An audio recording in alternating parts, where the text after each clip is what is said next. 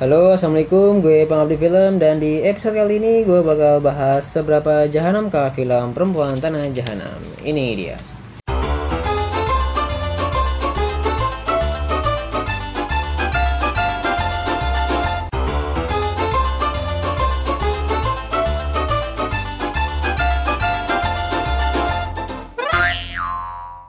Oke, tadi gue habis nonton film Perempuan Tanah Jahanam bareng Nopal Pal. Saya hai dulu Pal. Halo. Pal, tadi eh, ini menurut lo ya film Perempuan Tanah Jahanam tuh jahanam nggak menurut lo? Bisa dibilang jahanam sih.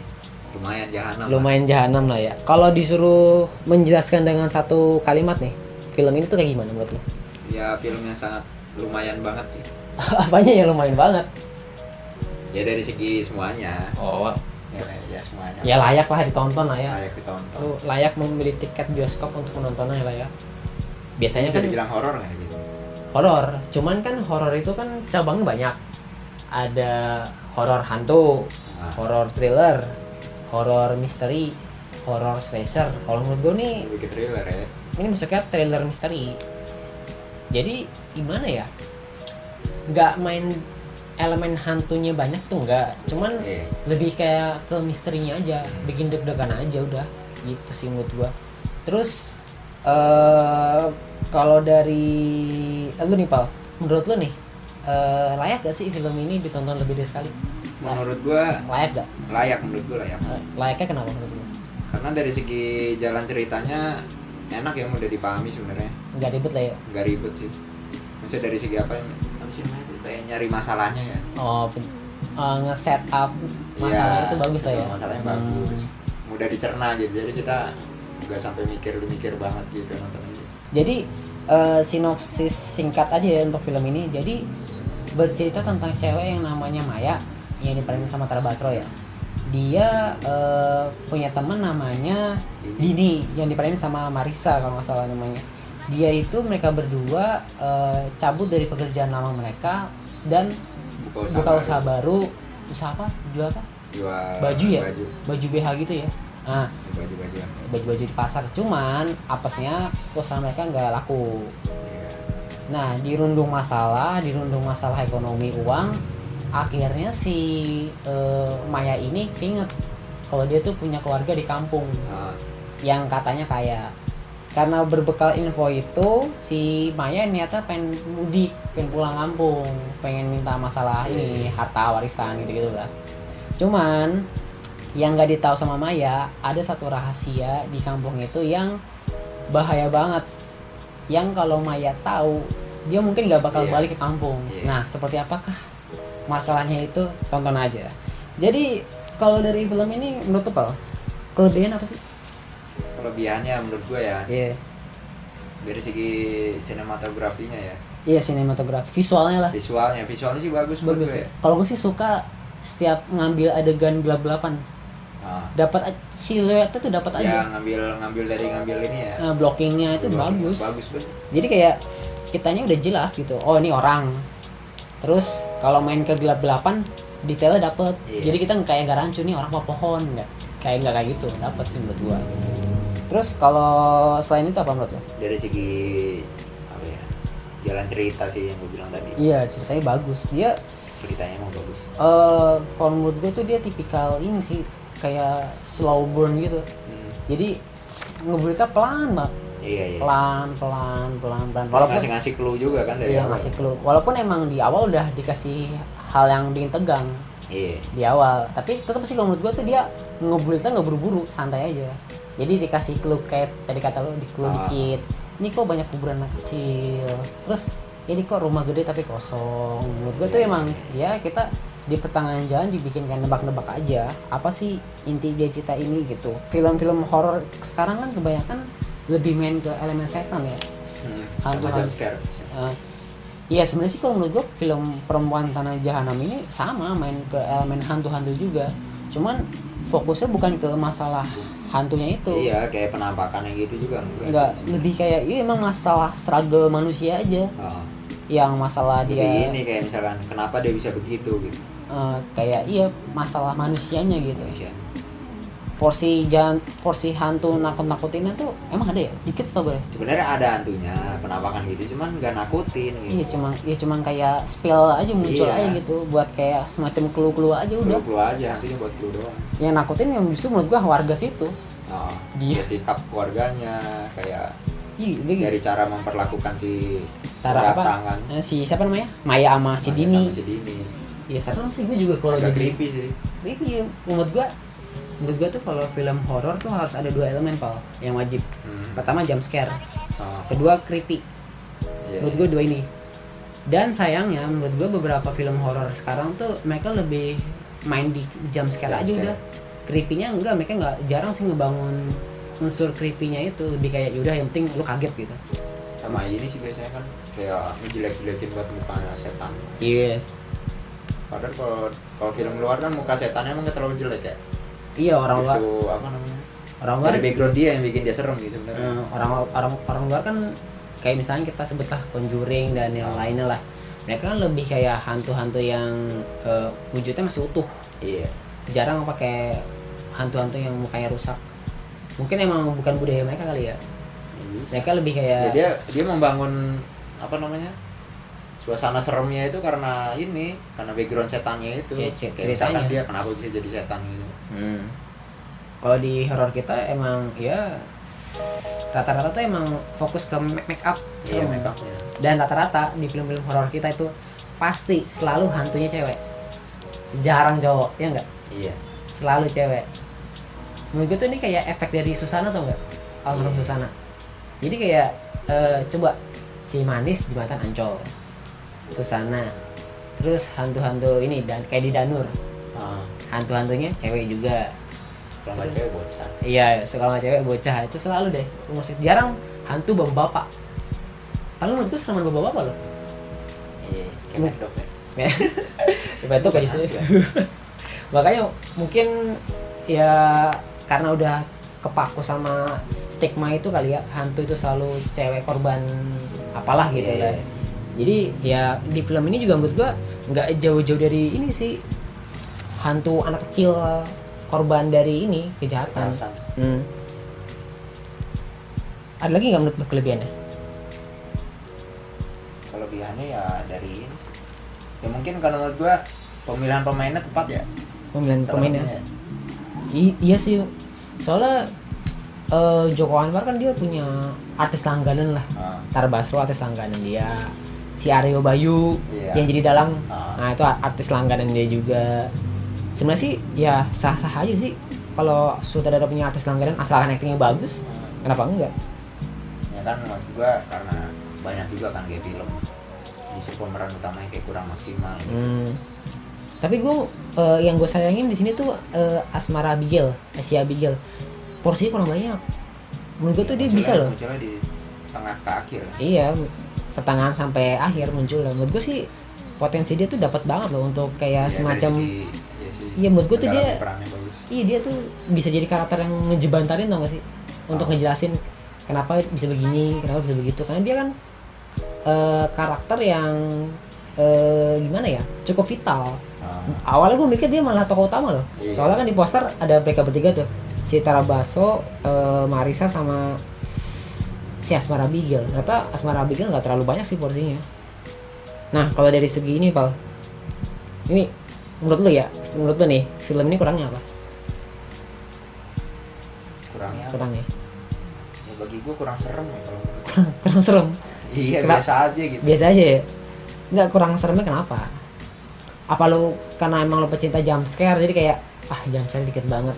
Ya Kayak karena kita kebanyakan nonton Indonesia kali ya Iya. jadi kayak ya kan kita nonton tuh kayak nggak kaget sih nggak terlalu kaget gitu Ya kaget jarang ada, kayak tapi jarang nggak banget scan yang bisa bikin kaget ya Eh, iya, sedikit lah ya, Hmm. sedikit jump scare. Oh menurut lu karena seharusnya emang jump scare lu dibanyakin aja ya? iya mungkin jam sekarang jam Kurang sekarang lah. kayak pembunuhannya gitu. Hmm. Menurut gua tuh lu kaget di momen apa menurut lu? pembunuhan pertama Momen pertama? Ya, 15 menit pertama itu yang adegan-adegan apa namanya? Si Mayanya jadi apa sih namanya? Ya, petugas petugas ini ya tol gitu Iya, ya? pintu tol. Oh menurut lu itu yang paling adegan paling ini serem? kalau gue sih adegan paling serem ini yang eh, apa namanya? Si temannya ditangkap udah itu. Menurut gue ya yang, yang bikin deg-deg digiring itu kan? Ah, yang bikin deg-degan Iya gitu. wah anjir gue pikir serem juga nih adegan ini nih. Terus eh, mendekati akhir seremnya sih bukan serem bikin takut serem bikin kayak kayak udah tahu gitu. Iya, Oh, serem bikin bukan. penasaran aja udah. Oh, gitu aja udah. Apa lagi menurut kurangannya? Kurang serem. Terus menurut lu sadis gak? Bisa aja gue bisa aja ya. Soalnya tahu ya gue gue kayak punya jiwa psiko, psikopat atau gimana? Iya. gue nontonnya tuh lu joker biasa mungkin? gitu. lu joker biasa mungkin aja gitu. Biasa aja cuman seru gitu. Seru ya? Iya seru sih. gue bilang seru filmnya. Seru kurang sadis mungkin emang karena bagian ininya kurang ini kali ya. Kurang dikasih lihat banyak lah ya. Nah, bisa. Paling banter cuma dikasih adegan gorok-gorok leher doang ya. Iya gue kayak doang. Eh tapi ada loh adegan yang cukup lumayan ini loh. Yang eh, tanpa kulit itu. Oh iya tapi kurang banyak juga sih emang screennya kurang banyak untuk Cuma adegan. scan doang ya? Iya adegan gorengnya emang kurang. Hmm. kalau menurut gua tuh sutradara yang paling sering main adegan gore itu sini Timo Cahyanto. Oh, sebelum iblis menjemput. Banyak kan adegan gorengnya nah Nah, itu. itu. kalau dia kalau dia gua akuin dia dia emang sering main adegan-adegan yang bikin ngilu gitu. Sama apa lagi nih? Tadi lu ngomong ini apa? Kurang apa namanya? Apa? Sih kurang kurang ini. Kurang bugil. Iya lu ngomong tadi emang gitu ya kurang bugil. Itu bercanda. Kok Enggak, tapi emang eh, gimana ya? Ya itu kan kalau film-film horor bugil-bugil ceweknya itu kan film horor zaman dulu Hmm. Enggak, tapi maksudnya tapi menurut gue ini juga udah cukup berani loh iya sih main expose eh, telanjangnya gitu. Soalnya kan sekarang emang rata-rata tuh pada takut main di apa bagian itu.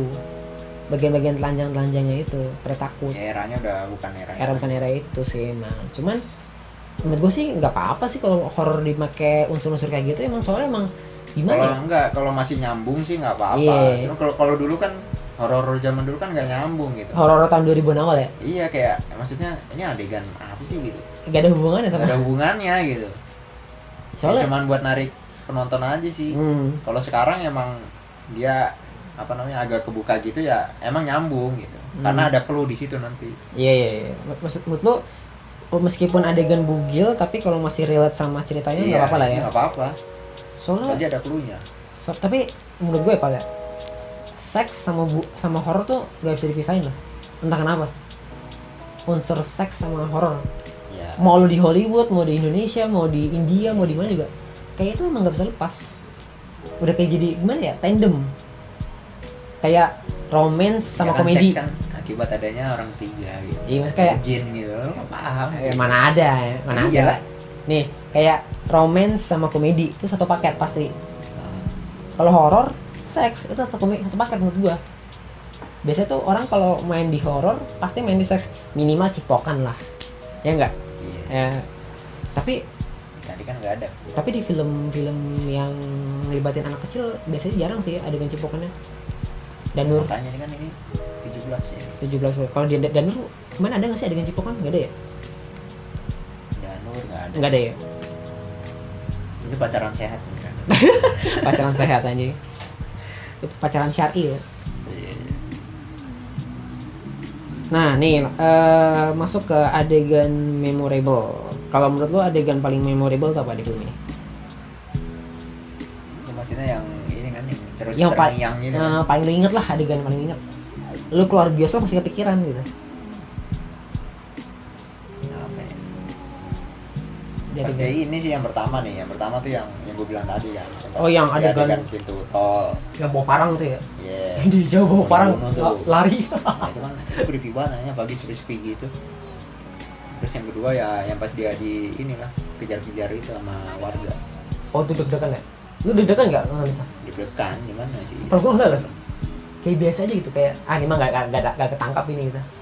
iya kan kayak udah ketebak Enggak, tapi lu nggak ngerasa ini adrenalin rushnya dapat. dapet Oh, Tara Basro sih ya. Kalau gue sih adegan paling memorable ya itu Tara Basro pipis. eh jarang lo bisa ngeliat itu kayak kayak kayak gitu sekarang adegan kayak gitu. ya, udah disensor kan Iya makanya jarang menurut gue berani aja sih. Soalnya emang si apa Joko Anwar dia udah bilang kalau film ini tuh 17 plus. Jadi 17 plus. kayak ini ya Jadi, jadi kayak mau ada peringatan jangan bawa anak kecil buat film ini. Soalnya gimana ya? Mungkin karena demi faktor keuntungan kali ya. Banyak sinias zaman sekarang tuh kalau horor ya udah SU semua umur biar pendapatannya banyak. Jadi nggak main sama unsur-unsur seks kayak gitu. Unsur-unsur yang dewasa-dewasa gitu nggak main. Tapi menurut gua sih Joko Anwar dia masih punya ini sih ya kayak semacam inilah dunianya gitu. Idealis begitu. Idea- idealis lah gitu ya. Tapi eh, menurut gue emang nggak bisa sih 100% idealis. Tetap bakal ada unsur apa namanya kapitalis di dalam ini. Tapi ini nggak apa dong bagus. Kapan lagi bisa lihat adegan yang kayak gitu tahun ini? Menurut gue Ya, siapa tahu ntar dia main film lain iya men. Film Tapi- romance sih. tapi emang gue akuin sih Tara Basro tuh salah satu aktris yang cukup berani tampil. Maksudnya tampil vulgar Nah, cukup berani film-film dia ah film dia tuh yang main nama Chico Jericho apa lupa gue judulnya? Copy of Mine Copy of Mine kalau nggak salah. Yang main nama Chico Jericho.